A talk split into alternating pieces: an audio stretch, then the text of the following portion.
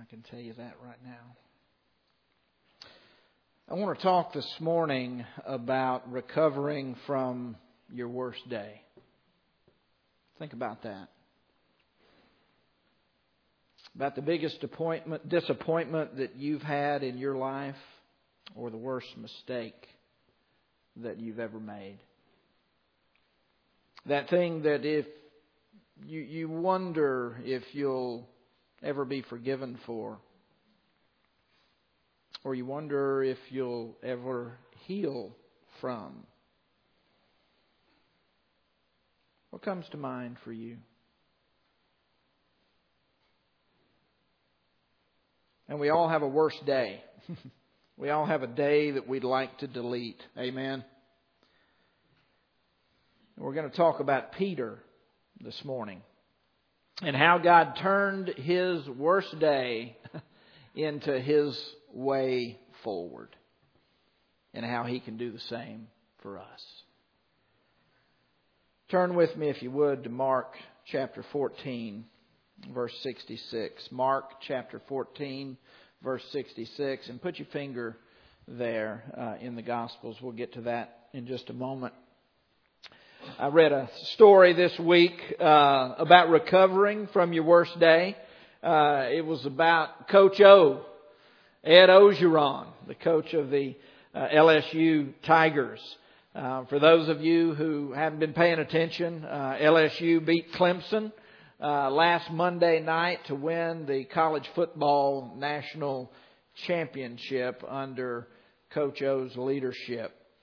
Uh, some said after this game that, that this LSU team may very well be the best college football team of all time. Certainly that's debatable, but regardless, it was a big night for Coach O. But if you take a look at the recent past uh, in his life, it's really fascinating. Just six years ago, uh, Coach O was in his own mind as low as he could go. Just six years ago. He had taken over mid-season as the interim coach uh, for a fired Lane Kiffin at USC. And in the second half of that season, Orgeron won six games and lost only two games. And so at the end of the season, he was expecting to be given the head coach job at USC and was surprised when they chose somebody else to do the job. He's quoted as saying, I looked at my wife and I said, besides the day I buried my father, this is the worst day of my life. And she said, no, it's not. He said, what are you talking about? And she said, God has a better plan for you, Ed. And Orgeron said in his classic fashion, Well, it better be good.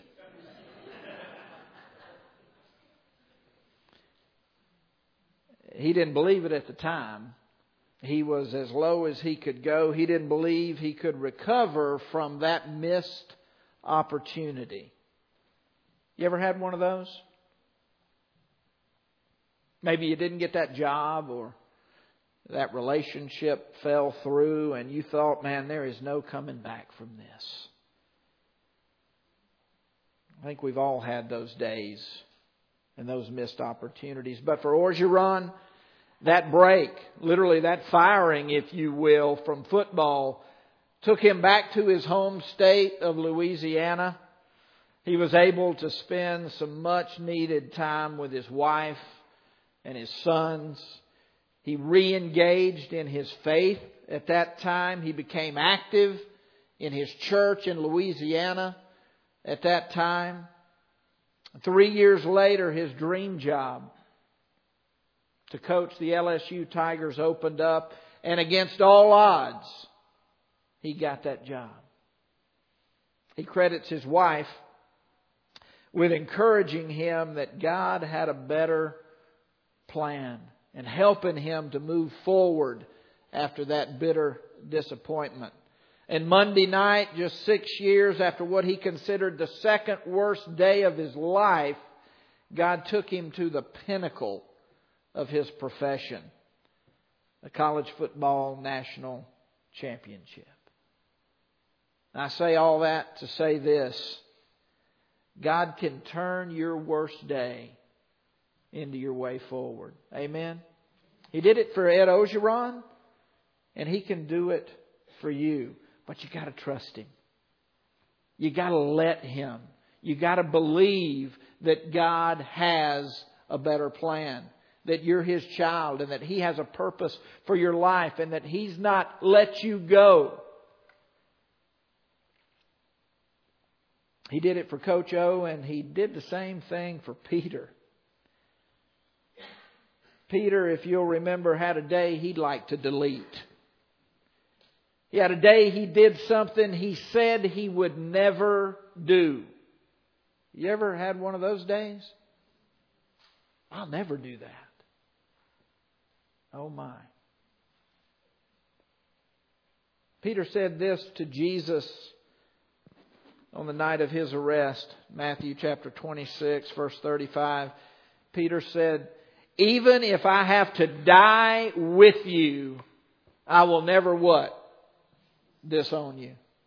Jesus, even if I have to die with you, I will never disown you. Peter was the toughest disciple, the brashest disciple of them all. He's the last one you'd expect to cower. But just hours later, after seeing Jesus seized by the temple guard, taken to Caiaphas's court before the Sanhedrin, beaten in front of the disciples, Peter did what he said he would never do. While Jesus was being dragged to the court, Mark 14 verse 66 says, in the courtyard, one of the servant girls of the high priest came by, and when she saw Peter warming himself by the fire, she looked closely at him. And she said, You also were with that Nazarene Jesus. But he denied it. Nah, I don't know or understand what you're talking about. He said, and he went out into the entryway. He retreated even further. But then the servant girl saw him there, and she said again to those standing around, Hey, this guy, he's one of them. And again, Peter denied it. And after a little while, those standing near said to Peter, Surely you are one of them. You're a Galilean. Peter began to call down curses on himself, which essentially means this. Peter said to those people, As God is my witness, I don't know him. He called down curses on himself and he swore to them, I don't know this man you're talking about. And immediately the rooster crowed the second time. And then Peter remembered the word Jesus had spoken to him Before the rooster crows twice, you will disown me three times. And Peter broke down and wept. He did what he said he would never do. It was Peter's worst day. We all have one. Fear took Peter from a strong follower of Jesus to a denier of Jesus in just a matter of minutes. Something he said he would never do, he did when the circumstances around him began to deteriorate. When the pressure was on. Fear, our flesh, self preservation, all those things took Peter to a place he never thought he would go. Pressure has a way of doing that in our lives. You know, before I came to know Christ, as if you've been around here very long, you know I didn't grow up in the church. Um, I didn't open a Bible or go to church till I was 26 years old. This was a foreign weird environment um, for me as I was growing up and into my mid 20s. Um, and so I just lived the best I knew how to live based on what I learned from the world. And I went places in those 26 years that I never thought I would go. And as I look back on those places, man, there's regret. There's shame. There's, man, I cannot believe I went there. I cannot believe I did that. Each time, a little further than the last. Sin has a way of doing that. It's a slippery slope. Thankfully, like Paul on the Damascus Road, I had an encounter with Christ almost out of the blue when I was 26 years old, when I was at my lowest point and God forgave me. I received Christ. He restored me and He redeemed me before I had gone too far. Maybe something has occurred in your life that you haven't been able to recover from. Even to this day, it haunts you. It kills your confidence. It keeps you from moving forward with hope. And that's exactly where Peter was as he watched Jesus be taken away, be tortured, and ultimately the next day be crucified on a cross. Can you imagine the guilt and the shame and the regret that Peter was feeling as he looked up at Jesus on the cross at Calvary? Man. What Peter didn't know at the time was that all this was taking place to secure hope and healing for him and for all who would find themselves in his exact same position, like I was almost 30 years ago. Man, this world's a tough place to live. How many of you figured that out? There's a lot to get into.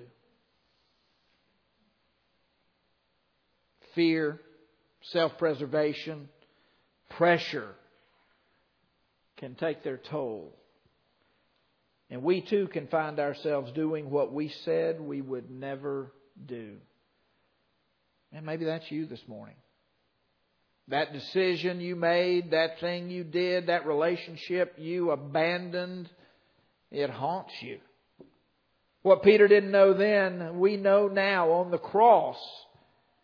Our sin is forgiven. His sin was forgiven. Our regret is redeemed. Our lives are given a greater purpose than we could have ever imagined. That's what Coach O's wife was conveying to him on his worst day. And following Jesus' resurrection, before his ascension, if you'll remember, he appeared to the disciples several times. He was walking through walls. He was walking on water. He was on the, the, the beach and, and looking at them and getting their attention in the water. The third time he appeared, he appeared to Peter and the other disciples while they were fishing. They knew it was Jesus, but they didn't acknowledge it. And oftentimes, we know it's Jesus trying to get our attention and yet we don't acknowledge it's Him. Jesus invites them to sit by the fire in this beautiful literary device where Jesus invites Peter right back to the place where he had his worst day. Jesus puts some fish and some bread on the fire and he invites them to have breakfast with him. And he begins to talk to Peter. And in John chapter 21, beginning in verse 15, John tells us this. He says, When they had finished eating, Jesus said to Simon Peter, what you wonder, man? What's going through his mind at this time?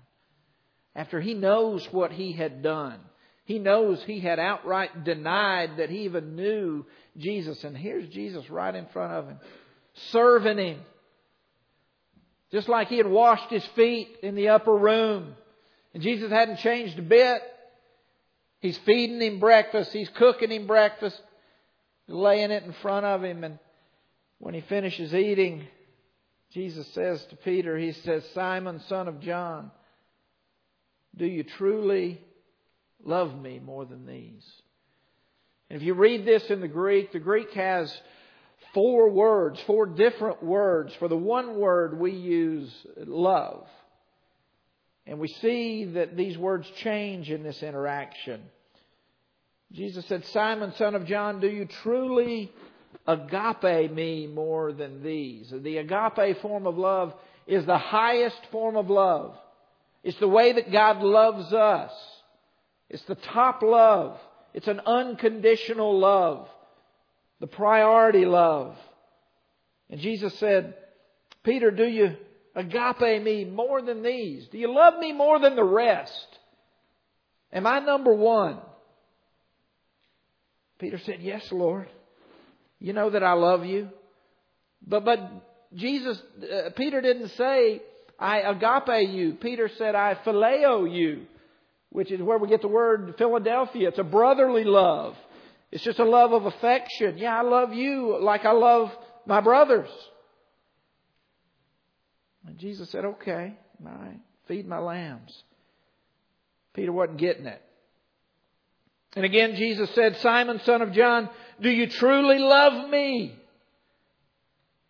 Am I number one? And Peter said, Yes, Lord, you know that I love you. And Jesus said, Okay, then take care of my sheep. And then the third time, equaling the number of times that Peter had denied Jesus, Jesus said to him, Simon, son of John, do you love me? Peter was hurt because Jesus asked him the third time. He's like, "Man, don't you don't you hear me?"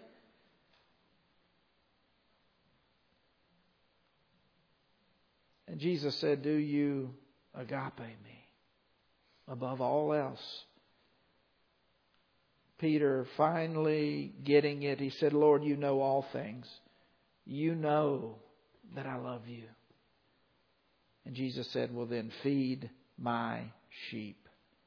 Peter finally acknowledged that he loved Jesus as the priority of his life, above all else, above everyone else essentially surrendered to the lordship of Jesus at that moment and that time. He had been a follower of Jesus, but he had really never surrendered fully to the lordship of Jesus in his life. Have you done that? Do you love him above everything and everyone else?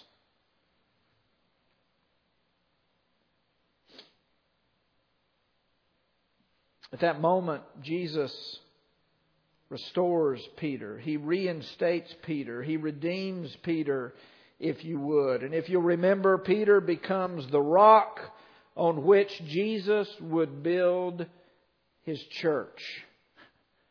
It's like Coach O. Man, God can turn your worst day, and He did it with Peter right here, into your way forward. If you'll let Him if you'll trust Him. God's got a plan to take you from where you are to where He wants you to be, no matter what your circumstances look like today. Jesus calls us to make Him the number one priority in our lives. And that's what it takes to turn our worst day into our way forward. Acknowledging that Jesus is the number one priority and then serving others as the number one purpose of our lives. You say, why was Jesus, what, feed my lambs, feed my sheep? What's that all about? Jesus said, do you love me? Do you love me above everything and everyone else? Yeah. Okay. If you do, I want you to serve other people as the purpose of your life. Peter was forgiven, he was restored, and he was redeemed. And God placed Peter at the pinnacle of his plan to redeem us all, the church. And redemption is a beautiful thing. It's not just a redo, it's not just another opportunity to get it right. And it's a total makeover. It's a clean slate. It's an opportunity to begin again. It's a new creation. It's a new day. It's a new way to move forward. Where do you need that in your life this morning?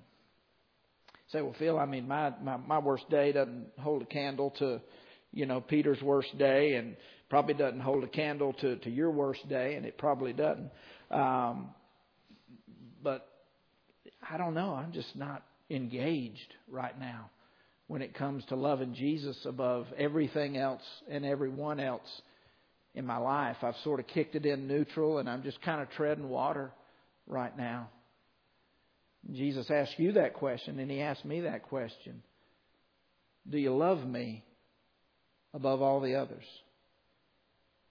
And in order for us to move forward, in order for us to step into God's plan and live into God's plan, we've got to step into the Lordship of Jesus Christ in our lives. And that's exactly what was going on with Peter right here. And Peter would go on literally to rock and change the world.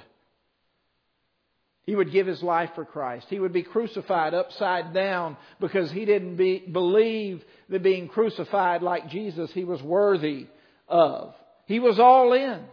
And essentially that's what Jesus is doing here. He said, come back to me.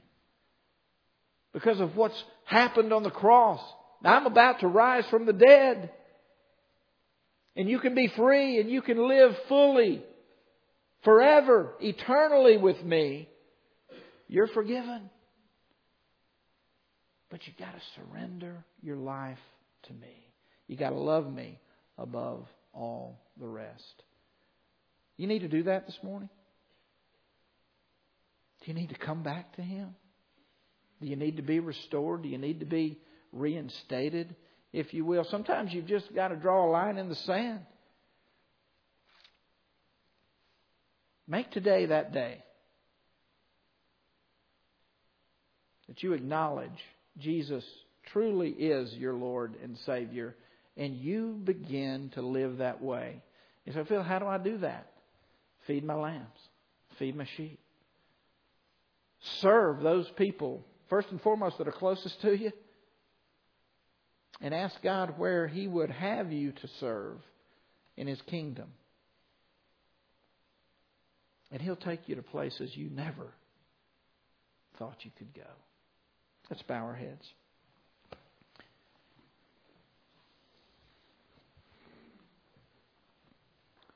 Father, thank you for all that Jesus has done for us on the cross.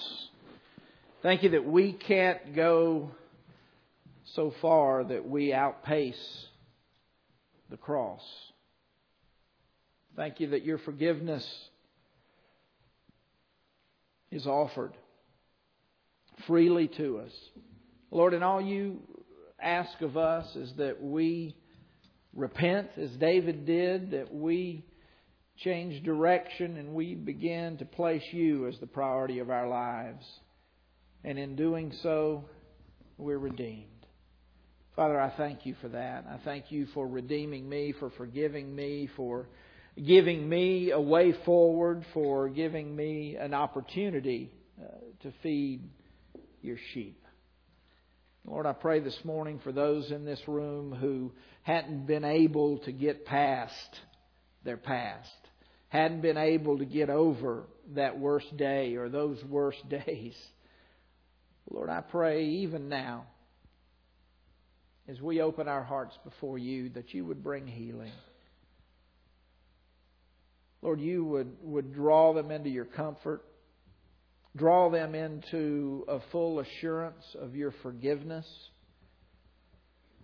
Lord, as we talked about last week, that you would burn away the shame and the regret with the love of Christ. And Lord, you would let them know that you do have a way of turning our worst days into our ways forward if we'll love you, trust you as the priority of our lives, and seek to serve those you place before us. Thank you, Lord Jesus. Amen.